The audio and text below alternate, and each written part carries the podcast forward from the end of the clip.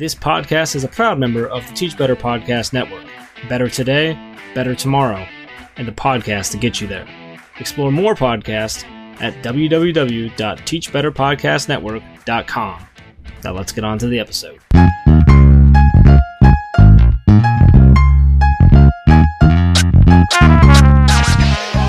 Welcome to the Big Ed Idea Podcast, a podcast for those looking to change the world through education. Each week, we bring you a new idea, however big or bold it is, that has the potential to disrupt, upheave, or remix education. Now here's your host, our dad, Ryan Scott.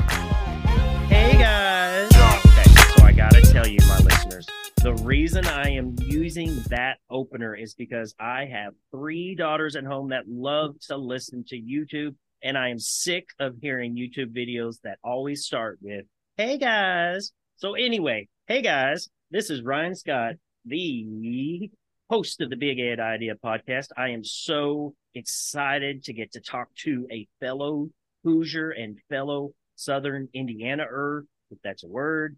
Um, I am super excited to introduce everybody out there to the one and only Miss Kim Strobel. And let's see, I have got a bio that we are going to read of hers. Ms. Kim is an internationally known motivational speaker for educators, school leaders, and organizations, and travels the globe sharing the impact of happiness, love that, on well being and student achievement. She was a former teacher and curriculum director.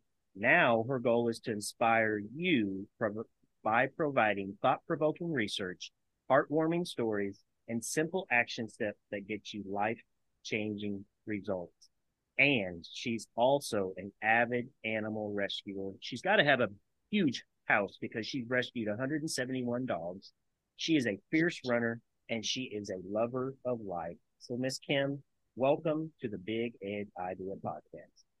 Oh, thank you, Ryan. I'm I'm really happy to be here with a fellow uh, Southern Indiana er. That's right. Um, so I've got to tell you, Kim, um, and I've got to tell you, listeners, we spent uh, 15 minutes chatting before we even hit the record button. So I am pretty sure uh, I'm not a gambling man, but if I were, I was to, I would bet that this is going to be a pretty kick ass podcast. So, um, Miss Kim, I just want to welcome you. Thank you for uh, sitting down with us today. Yeah, it's it's my honor, really. I love to to be able to talk with fellow educators and you know just do real authentic conversation. Absolutely. talk about things that maybe nobody else is talking about sometimes right. you know? That's right that's right. Yeah you and i talked um you know sometimes i think educators and i i fell into this for a long time like uh, we we we we think an educator has to fit this certain mold right? Um and i think uh definitely you and me um want to blow that mold up um, so I'm super like, this is one of the questions I've been dwelling on because you were in the classroom for a while and then you made that jump. Um, tell us, okay, how and why did you make that jump out of the classroom? Oh, it was such a big jump. Um, you know, I felt like I had worked so hard to get my college degree because I went to college for a year and then I quit because I had um, I didn't know at the time what it was, but I had a, a debilitating anxiety disorder. I had panic okay. disorder. Okay. And um, so then I went to work as a secretary um, for a few years. And I had a really great boss that allowed me to wake up or allowed me to come to work at like 4 a.m. every morning so that I could get my hours in. And then I drove back and forth to USI three days a week from like noon to midnight to get my college degree. And so when I finally did get the teaching job, I just was so thankful. I just loved it so much and felt like this is my zone. This is where I'm supposed to be. But I do think that there's some strong leadership type of tendencies inside of me. And um, I, I always laugh because sometimes when women, like, it feels like men are allowed to be leaders, but when women are, they're called aggressive or intimidating, yeah. you know? yeah, I know. And um, but I just kept, I was just always that teacher who wanted more. And so um I chose to step out of the classroom and go into a literacy coordinator's job because I was passionate about literacy. And I remember thinking when you step out of the classroom, the chances of me ever being within those four walls of the classroom again and walking kids through 180 days a year of school was probably never going to happen. And that really was a struggle to let go yeah. of that for me. Yeah. Yeah. And so then um, I did the literacy coordinator's job for a few uh, years. And then I actually had been going to some professional development workshops. And there was just something inside of me when I would watch the presenter and I would just think, gosh, I want to do that someday. I mean, I have no idea how or where I would even be given the opportunity. Um, but I actually joined, I, I uh, reached out to a consulting company here in Indiana. I pitched myself.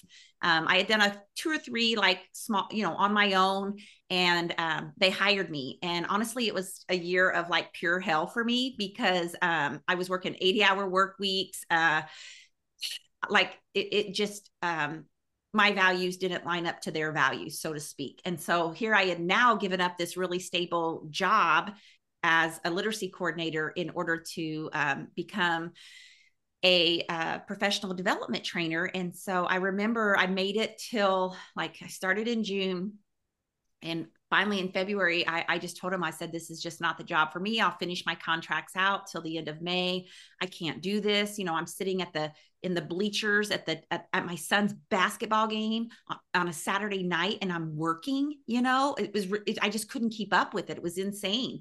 And um, I remember in May, I walked away from my last gig for this consulting company at a, some schools, Mitchell, Indiana.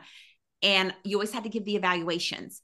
And the, um, so, like one particular evaluation said, it's not such and such that we love, talking about this company, it's Kim Strobel that we love.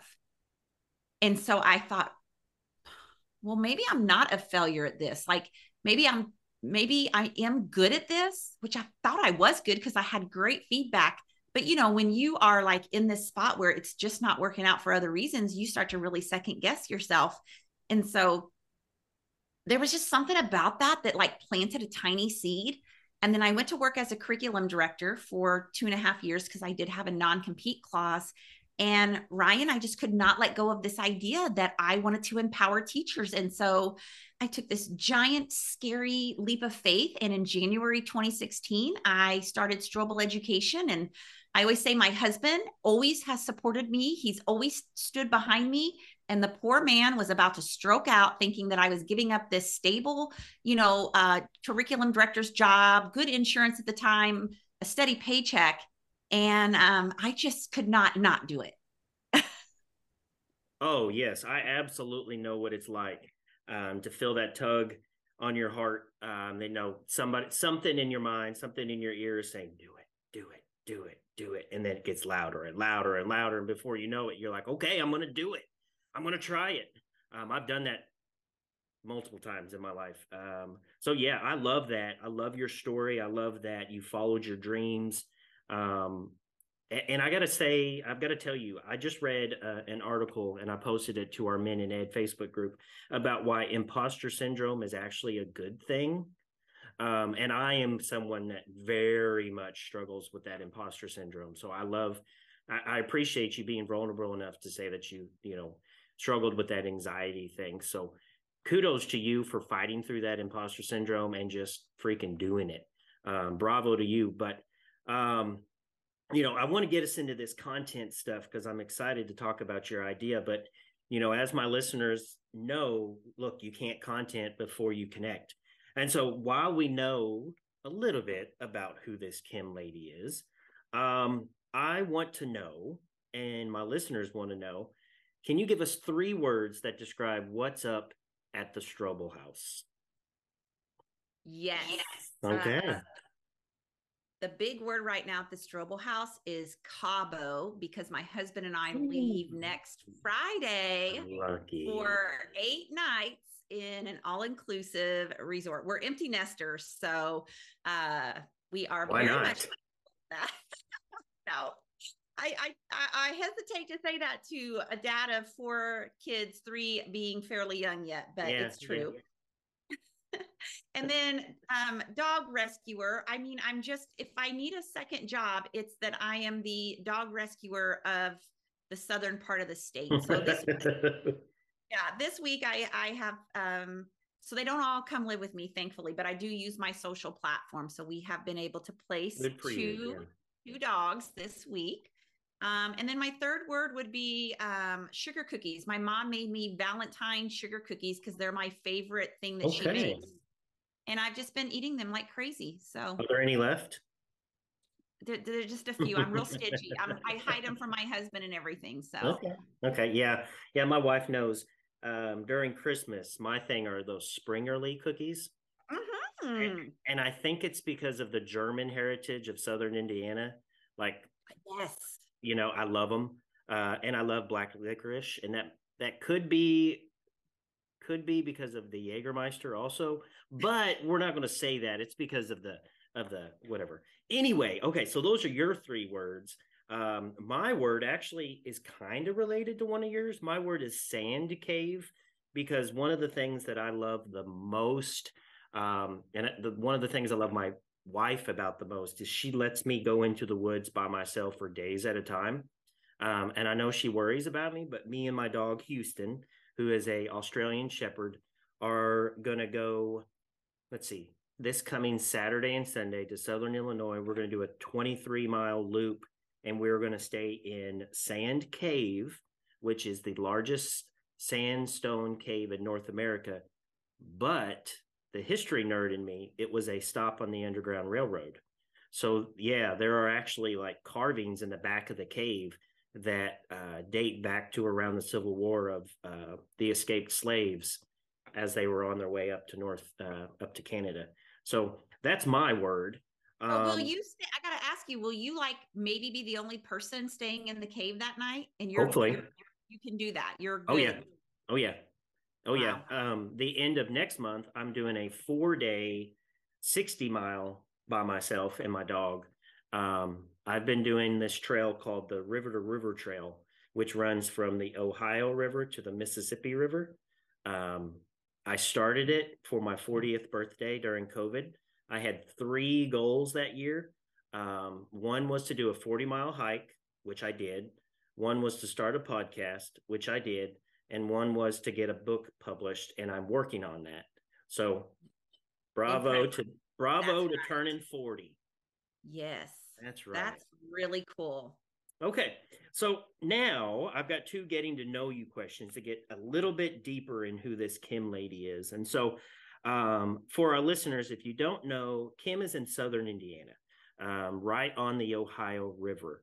So, Kim, if I were to fill up your car with one tank of gas and you were starting from your house, where would you go on one tank of gas?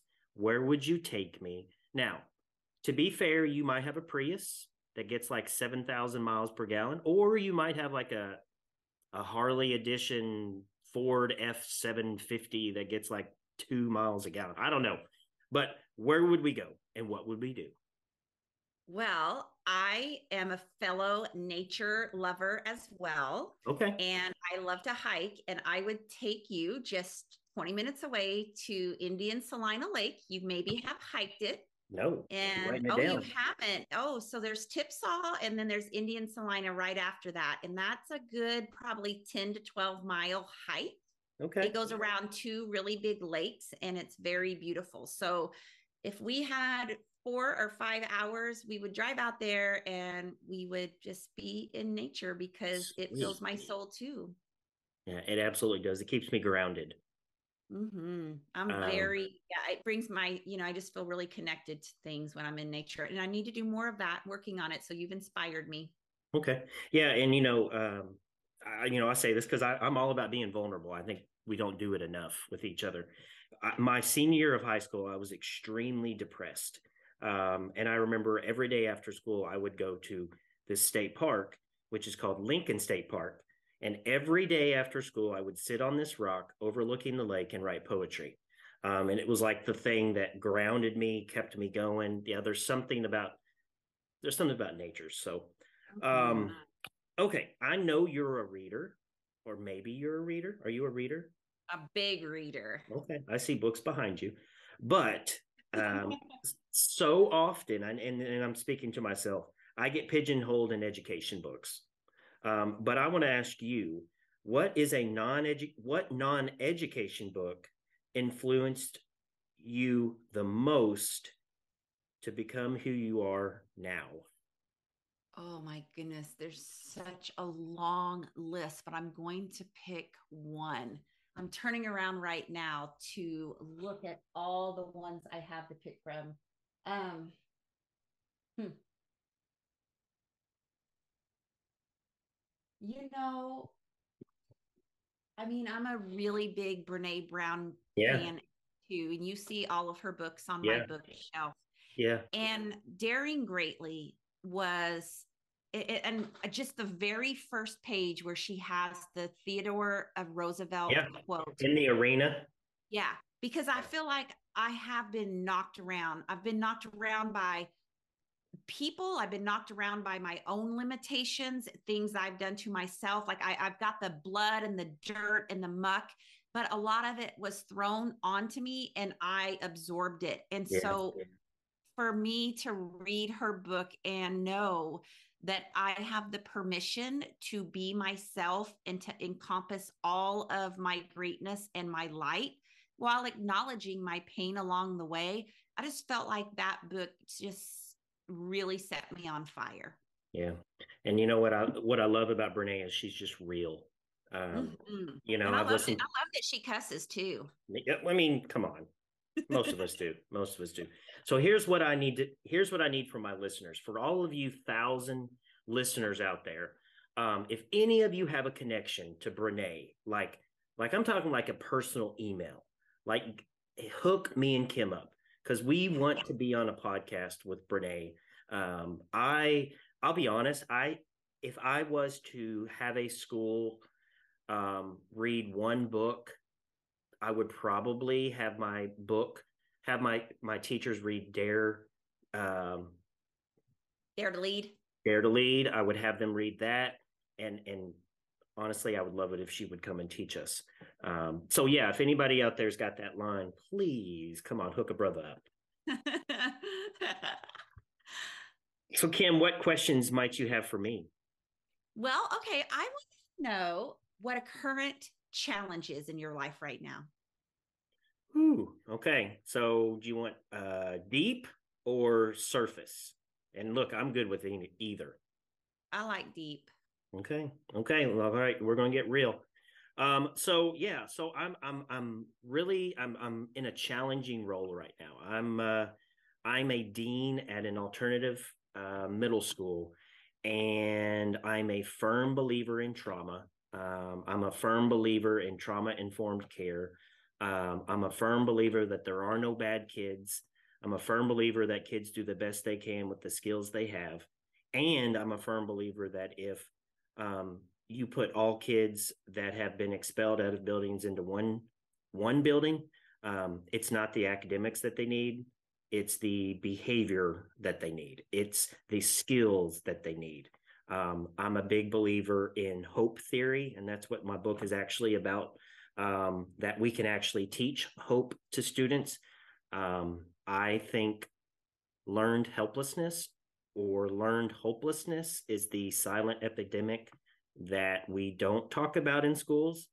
Um, and I believe that the achievement gap will never, ever, ever be closed unless we close this motivation gap.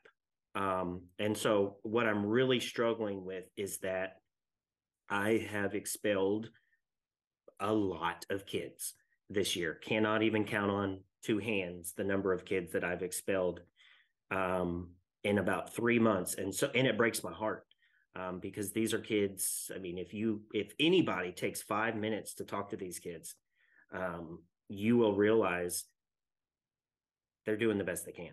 Um, they're coming from environments where this is normal. Um, they don't know how to to regulate their stress load. Um, they don't know how to do what we're asking them to do, and and to just ask kids to be compliant. Um, I think I'm trying to remember the author. It might have been Daniel Pink. It might have been oh no, it was uh Lori Desautels. Um, I believe in her newest book about connections before compliance. Compliance worked in the 20th century when all we needed were factory workers. Um, but we need people now that can do creative thinking and, and that kind of stuff. And so compliance is not what we need anymore. We need a motivated learner. And I just feel like um, there's better ways. And so I'm really challenging, really challenged internally when I go to school every day and I know that I'm putting these kids on the street, so to speak. So, yeah, that is really that's heavy. It's heavy because I applaud that you can see beyond the behavior, you know, and it's because you've educated yourself. That's the only reason you can do that. It's so easy to do what we've always known, you know, before us, but when we understand how the trauma affects the brain and that they do not have access to the resources mentally, emotionally, physically that a, a, a so-called you know normal for lack of better word person does then that changes the whole game. And so that is a heaviness i think that many people in education feel. Not all but many of us carry the weight of that with us. Yeah. Yeah i tell my kids and they're my kids and i tell them even if i expel you you're still my kid you know? Yes. Um i tell them every day life is the hardest thing you ever have to do and if anybody tells you different they're on drugs or they're an idiot. Um yep. so yeah that's that. Okay well my second one is is lighter and thank you. shorter. Yeah. And i want to know what is a moment in the last week if you've had one where you felt it could have been for three seconds or three minutes but where you felt immense joy where i felt immense joy.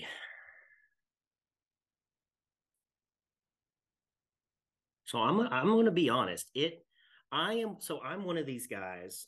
Um, I spent my early, well, most of my twenties, um, teens. Um, how do I say this? Chasing happiness um, in substances and relationships and other things, uh, never sat still. Um, and now maybe it's because I'm 40 now. Like there is nothing better to me than a Friday night sitting at home with my daughter in my lap, one of my daughters in my lap, cuddling up, eating pizza, watching a, a stupid girly movie. Because you know, with four, five girls, all we freaking ever watch are Disney or some type of girly movie. I mean, I don't know how many times I've seen Pretty in Pink, but um, yeah. So immense joy to me is being with my girls. Um, and, and, again, I'm I'm gonna be vulnerable. My oldest, 19, Madison, she was the one I call her, her my happy accident. Um, she was the one that taught me life is all not all about me. Um, I could have did better with her. So I feel like I'm kind of doing better with my younger three, if that makes sense. Mm-hmm. Yeah, so yeah, that, that's joy. It is. I, I, I can feel that. I, I don't get to feel that with you know a 22 year old. No. Feel joy, but like he's not on my lap, and I don't yeah. feel his cheek next to my cheek, and so I can imagine how wonderful that feels. yeah, yeah, yeah. So yeah, that's my joy. Um, Kim, I just want to tell you uh, from the bottom of my heart, thank you for for being vulnerable with us and, and letting us know who um, Kim is outside of the education world because now we know your heart and now we know who you are. And to be honest, now we can jump into this education stuff. Um, so, my first question to you if you could give us uh, maybe mm, two, three sentences, what do you feel is your purpose in education? I think that my purpose in education is that I don't want there to be one child who leaves a classroom who does not feel like they're a valuable human being and that they don't have something to contribute.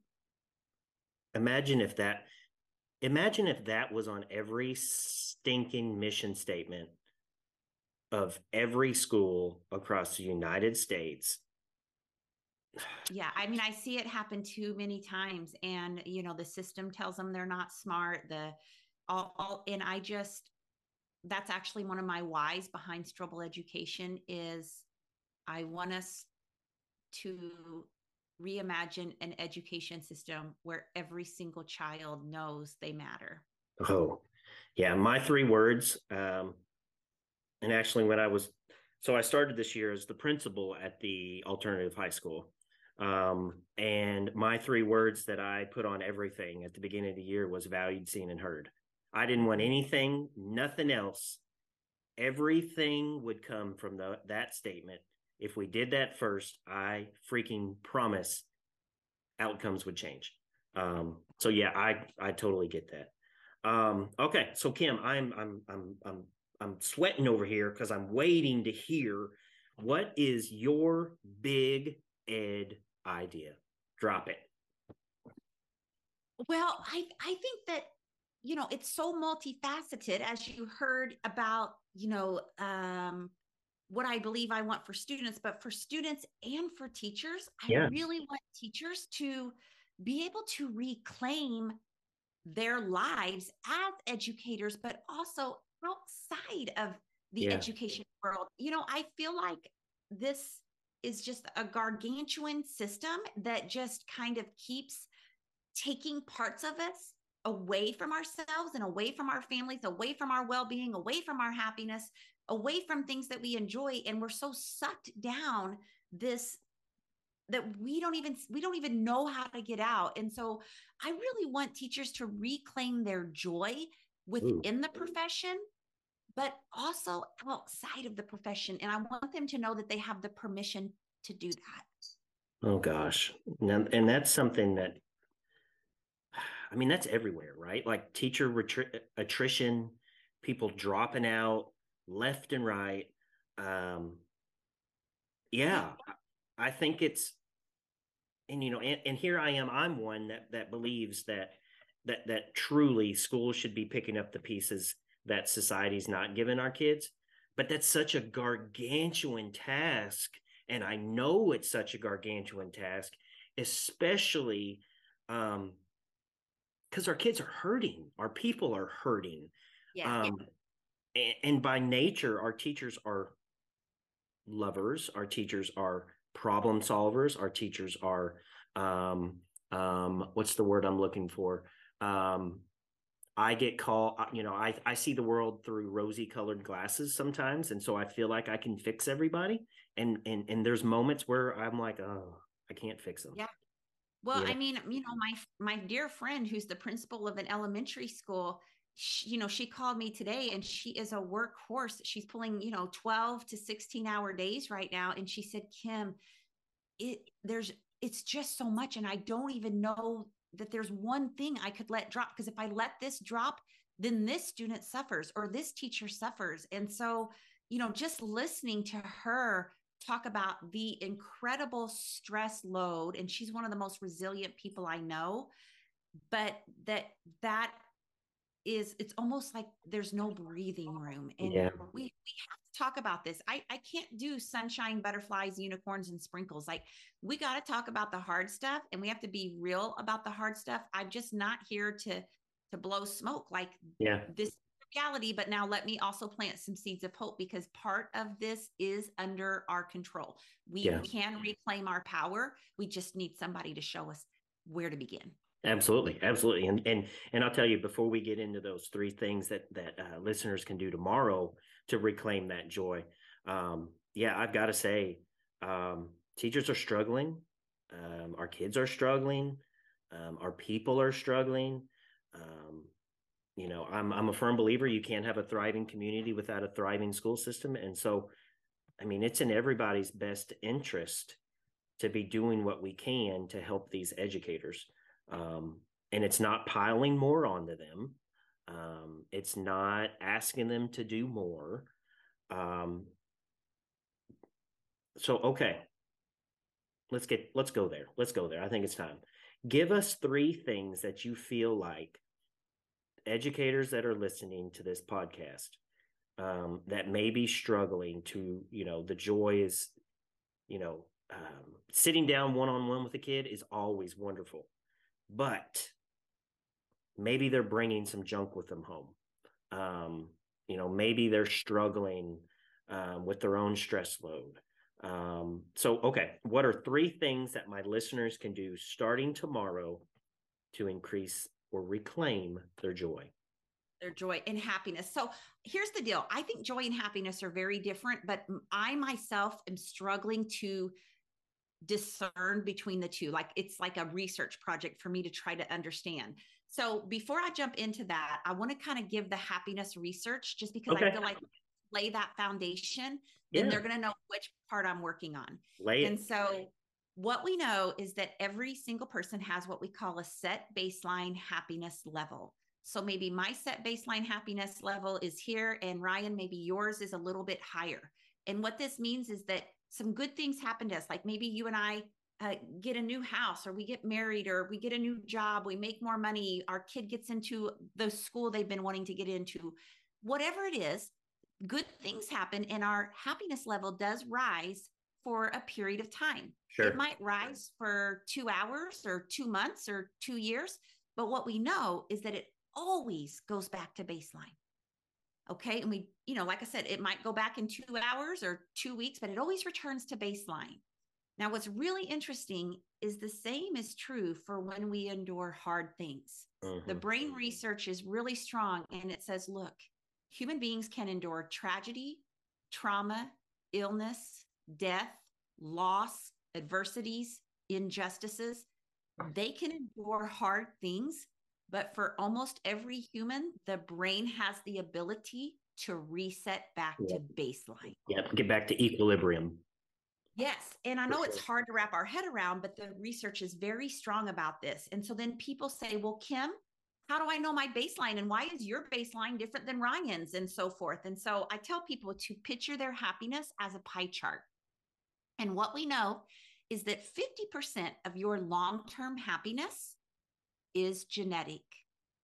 It comes from your mom, your dad, or a mixture of both. And Ryan, when I am like on a stage and there's 5,000 people in the crowd and I drop that, yeah, that yeah. mic drop, 80% of people like hang their heads and they think, uh-oh, I'm so screwed. Yeah. yeah.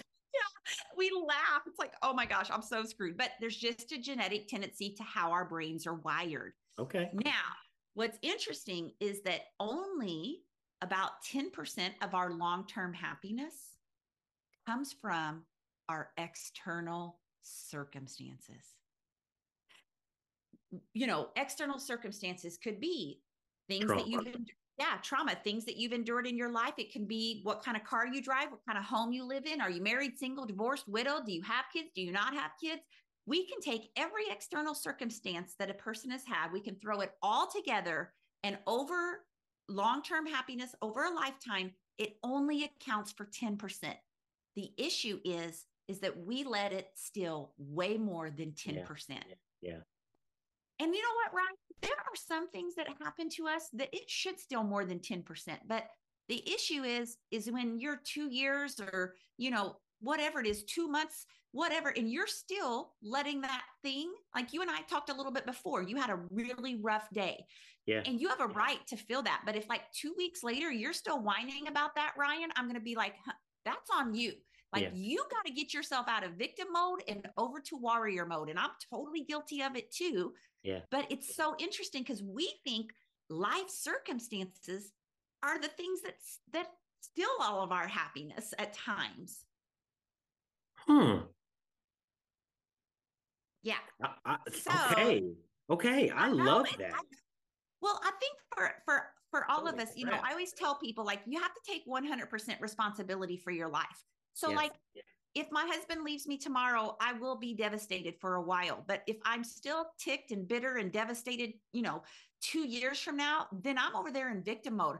Poor me. I can't get my life together. My husband left me, you know, what and, and so at some point in every situation, you had to do it with substance abuse. I've had to do it with my panic disorder and 72 other things that I felt like were hard in my life.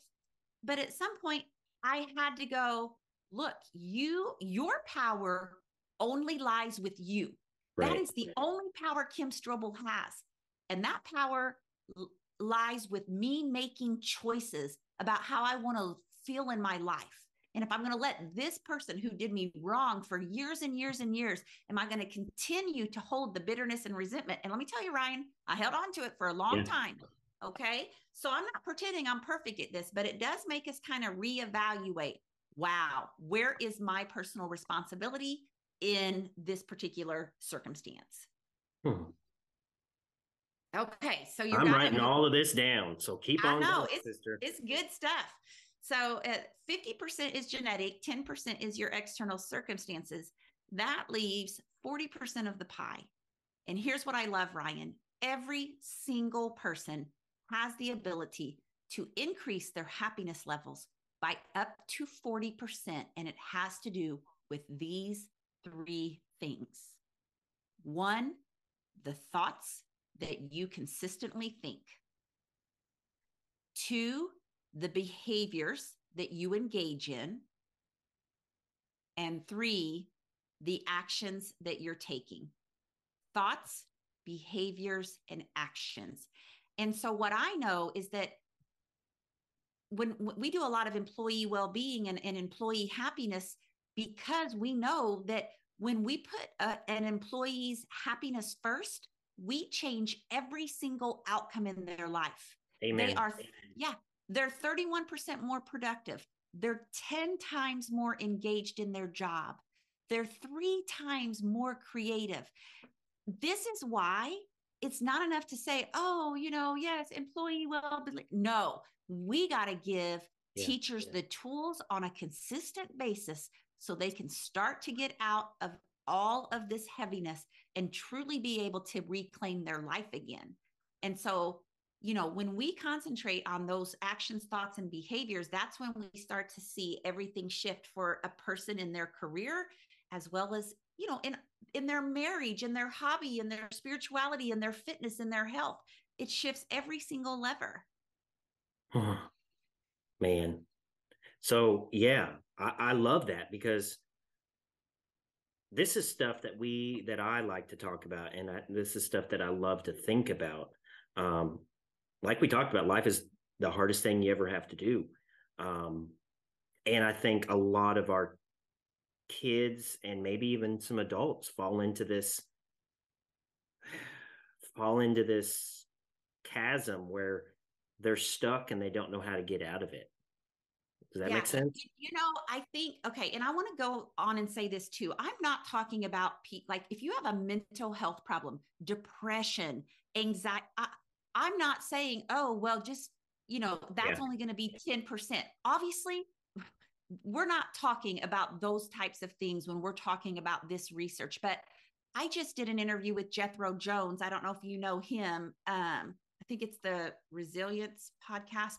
And he lives in Spokane, Washington, where they take in um, South Africans who have been through war, who have been shot at, who have had extreme poverty. And he said, Kim, they've been over here, and within months, they are the happiest people, even though they've endured the unimaginable. And so we see evidence of this all around us. So, yeah. So if it's working with like literally people coming from horrific environments and it works for them, why are we not employing this same type of stuff in our and, I know this is an education. So obviously in our school systems, why are we not employing it? Um, like you said, focus on the happiness and everything else will come. And I agree. I mean, when I was a fourth grade teacher, you know, I felt so stressed Me about too. the academics. You were? Yeah. Yeah. Yeah. yeah. So it's like, I got to get through those standards. I got to get through the history book. We got to be halfway through it by Christmas. And, you know, I finally just, that wasn't aligned with my heart. And I thought, what is the one thing you want, Kim, when these kids walk out this door? Well, one, you want them to feel valued. Yep. But I also always said, you know what? When when you walk out this door, I want you to be good at life. Yes. Not just good at school, but more than that, I want you to be good at life. Yes. Yeah, because there's nothing better than going in, and I'm going to use this. You go into Walmart, you see a kid you've had 20 years ago, 10 years ago, and they're walking with their kids. You can see they're happy. You can see they're having a it doesn't matter what you taught them in fourth grade. You're just super happy that they are a productive citizen, if that makes sense. Absolutely. sense. Yes. Awesome. Okay. So, okay, I'm going to go further if you're okay, Mhm. and then I'm going to start us to wind down. Okay, Okay. So you you said um, all of us can increase our happiness by 40% by focusing on our thoughts, behaviors, and actions. Okay. Give me one of like one actionable thing on each of those if you can. So like thoughts, like um, Okay. So they all, I can't really separate them by that. Yeah, no, it's good. Intermingle. So let me, and I'm going to do this really fast for you because I know we're on time. Okay. So here's one of the things you can do. One of the top five happiness habits is a daily gratitude practice. This is not mind blowing. We've all heard this. Oprah preached it to me for 15 years and I mm-hmm, still didn't. Mm-hmm, mm-hmm. And I finally started doing it. And here's why it works because in order for your listeners to do this, I think they have to be, they have to know the why. I had to know the why. So here's what we know if I can get you to write down three different things that you're thankful for every single day, after 21 days, we create a new neural feedback loop in your brain, and your brain begins to pick out more good than bad throughout the day. Now, why is this? Well, the research says if you're an average human being, you have about 70,000 thoughts a day. If you're an average human being, 80% of those thoughts are negative, Mm. Which means when you and I put our head down on the pillow at night, most of us have had 56,000 negative thoughts. Jesus. And the thing is, is that of the 80% of thoughts that are negative, 95% of the 80 are the exact same thoughts you had the day before. They're on these running tapes. And this is because you you will know this. We all have the amygdala. And thousands of years ago, the amygdala is the part of the brain that looked for predators, that Yep. scanned for danger, and it kept us safe. It's Yep. 2023. We still have an amygdala, and its number one job is to still scan for negativity and danger. So when we write down three different things, it's a two minute practice that I will tell you changes people's lives. And I, I don't want you to write three general things. I tell people to be specific. Like, Yeah. don't just say, Oh, I'm thankful for my family. No, I want you to say, I'm thankful that every Thursday night, my mom and dad and my husband and I go out on a pizza date. Don't say, Oh, I'm thankful for my health. Say, I'm so thankful that your body today allowed you to run 10 miles, Kim. Yeah. We want to be specific. And I actually can give you a link. I have a gratitude prompt and tracker on my website that your people can access, and it gives them, and I did this with my students. So you can use it with your students too, you know, but it gives five prompts for where to look for gratitude in your life. And then there is a tracker if you want to use it, but I would just use a spiral notebook or something. Hmm. That is amazing what it does for a person. And and look i can speak from experience um winter especially like mm, october november december are hard for me um because of the lack of sunlight and Mhm. i can tell you when i stumbled apro- across this idea um on a podcast gosh it was 2020 it was covid i started doing this when i felt myself getting Mm-hmm. getting down, you know, below that baseline. Um, and it has it has radically changed my thinking. Um, so I 1000% agree with you. And yeah, if you will share that with me, I'll link it in the show notes for our staff.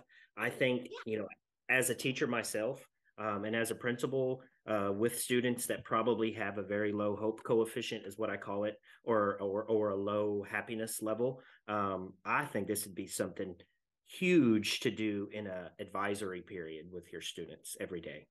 Um, Yeah. So okay, man, you've Okay. given I know that's the longest one. So I'm going to give you the other two really quick. The Okay. second one that also falls in the top five of happiness habits is move your body 30 minutes a day. You know, I just watched the documentary that Jonah Hill did with his Yeah. um, therapist called Stutz. Did you see Yeah. that? I did. And did you see where he said 85% of getting yourself out of the darkness, the hopelessness, 85% is getting back into your physical body and your body, moving your body, sleep, and diet. Those three things make up 85% sometimes of well being. So the research says move your body, dance, stretch, yoga, run, cycle, hike. I don't care what it is, but move your body 30 minutes a day. I do. And then what's our last one? Okay, this last one. What do I want to give you for the last one? There's just so many. okay, I'm going to give you this one. This is just a personal one of mine. I think we have to learn to let go of perfection. Yeah. I have this saying that, and this is coming from somebody who was a perfectionist. And I felt like I remember leaving the fourth grade doors at the school, the glass doors, walking out every day.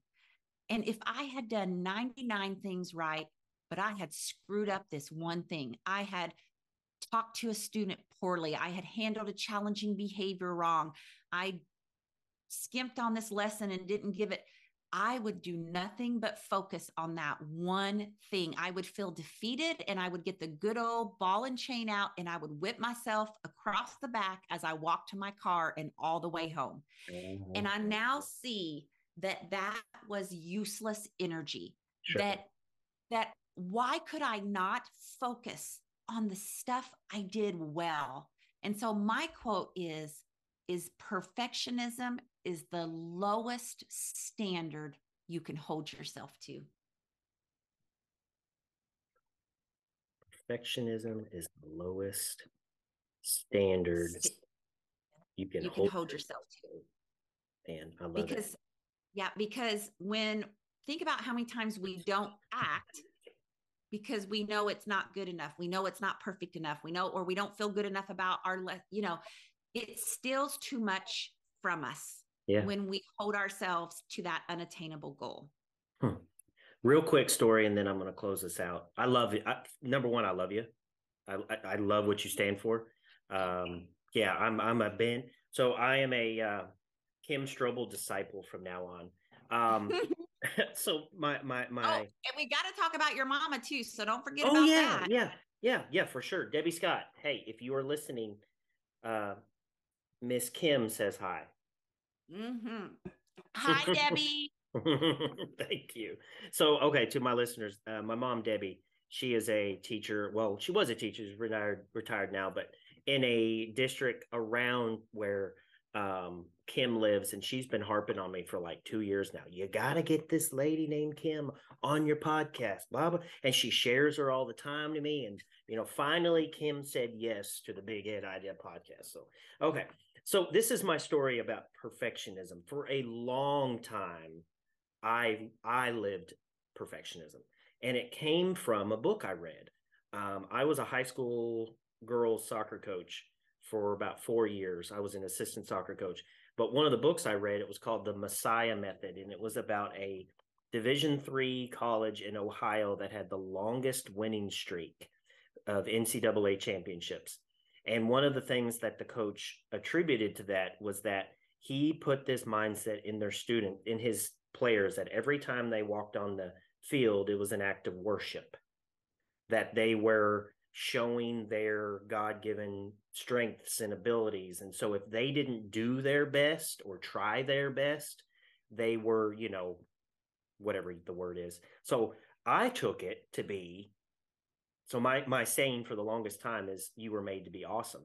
But for the longest time, I took that to believe I've got to be awesome. But now I see it as no, I don't have to be awesome. I just have to try to be awesome. It doesn't mean I'm ever going to get there, but if I'm chasing perfection, you know what I mean? Absolutely. I do. Yeah, and I love that. Gosh. Okay.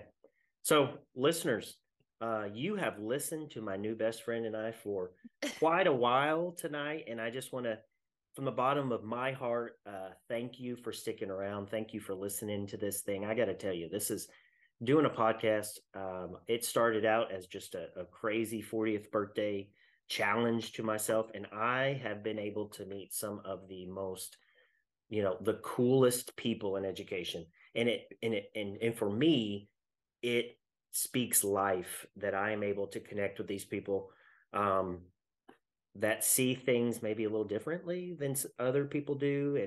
And um, so, Kim, I'm going to speak to you. Thank you um, for your work to bring happiness to our teachers. Um, because, you know, I know you know this a happy teacher is going to be a more productive teacher. A more productive teacher is going to have a happier classroom. A happier classroom is going to translate into achievement. And then guess what? State assessments are going to go up. And then students are going to have better outcomes. And so, like Kim is saying, focus on the happiness and the rest will come. That's right. Man, I love it. Okay. So, Miss Kim, um, is there any words of wisdom that you would like to leave with our podcast listeners? You know, I think what you just said reminded me. Um, I spent a couple of years interviewing students, asking them who their favorite teacher was, but that's not what I really wanted to know. It was the second question that was so important, which was why? Why? And I'm going to tell you, out of hundreds of answers that I got, their answers always fell into one of two categories. And it, the one I wasn't shocked at my teacher made me feel loved. And you said that about Jackie Dobie Sablehouse, that you had a teacher who made you feel loved. Always. And that that made all the difference. And the other one was, and this one shocked me at the time because I wasn't knee deep into the happiness research. My teacher was happy. I can tell he really wants to be there. love it. Love it. Love it. Love it. Okay. So, to my big ed idea listeners, um, I will link uh, Miss Strobel's um, social media stuff. So because you gotta you got to get and connect with her. Um, if you are you know in a corporation or or a, a business, um, a corporate, uh, any type of organization that needs to learn a little bit more about happiness, check out this lady because uh, she's made me happy tonight.